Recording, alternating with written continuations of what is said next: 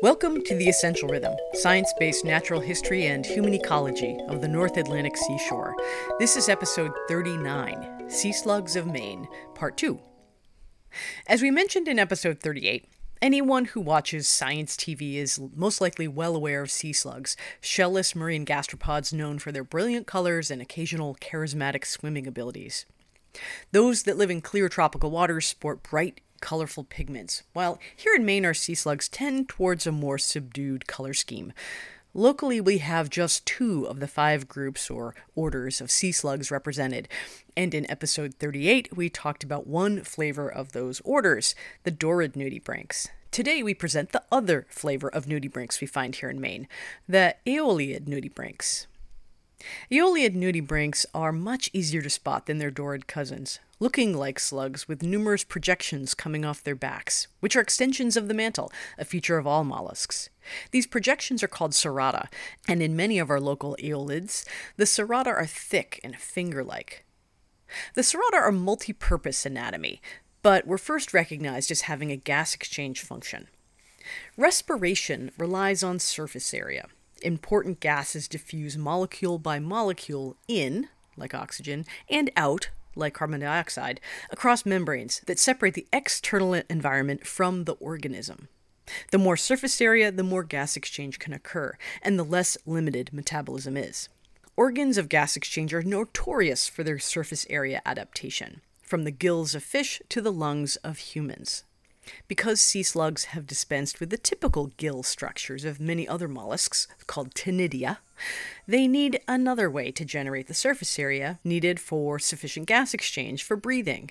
Aeolid nudibranchs have solved this problem with cerata, and these projections tend to sway in the water currents like tall grass in the wind, giving the aeolids their name after Aeolus, the wind keeper of Greek mythology. In the aeolid nudibranchs, the cerata also contain extensions of the digestive system, called diverticula. These play a couple of important roles. Because the mantle in these animals is thin and translucent, you can basically see through the cerata. But because the cerata contain outgrowths of the digestive system, you can see what the nudibranch is eating, and they largely take on the color of their food source. Pretty clever for a soft-bodied, tasty morsel to camouflage itself as its own food. This can lead to confusion on the part of the casual observer, however, as most of us gravitate to color as a key characteristic of identification, and the cerata of some of these nudibranchs can vary in color from bright red to orange to gray to brown. Anyone really interested in differentiating one species from another will need to learn the specific physical characteristics of the shape of the head, the position of the rhinophores, and tentacles, as well as the distribution of the cerata. Coloration isn't the only digestive system in the cerata trick the aeolid nudibranchs have going for them. These nudibranchs are well known for kleptocnidae, which I mentioned briefly in episode 37. Cnidae are the stinging cells of the cnidarians, a group of animals that includes jellyfish, coral, anemones, and hydroids, and just happens to be the favorite food of nudibranchs. Cnidarians have cnidae for capturing their own food and for defense. Anyone who's been stung by jellyfish knows all about this. Many creatures have figured out a workaround for these powerful stinging cells, including, most famously, clownfish. Remember Nemo in his anemone? Nudibranchs can actually eat these cells and keep them from firing their toxic barbs, passing them through the digestive tract and up into the cerata, where they are stored in the very tips and are discharged if a predator tries to nibble on the nudibranch. How they manage to eat but not fire the cnidae is an area of active research, but scientists think that mucus has something to do with it. It's likely that some chemical in the mucus blocks the firing of the cnidae. Once again, snot for the win.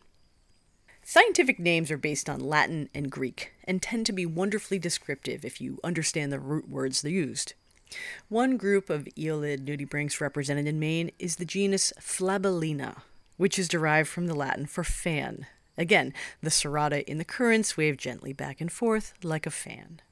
One of our locally occurring species in this genus is Flabellina gracilis, graceful fan. Isn't that lovely? Take that image with you if you have a chance to go out and explore the intertidal zone on these waning days of late summer. This has been episode 39 of The Essential Rhythm, written and produced by me, Sarah O'Malley. The show is produced on Wabanaki land. Check out photos of sea slugs on our Instagram. Search at The Essential Rhythm. The theme music is Lightstream by the artist Sidhartha, used by permission through Creative Commons. Thanks for listening, and join us next week.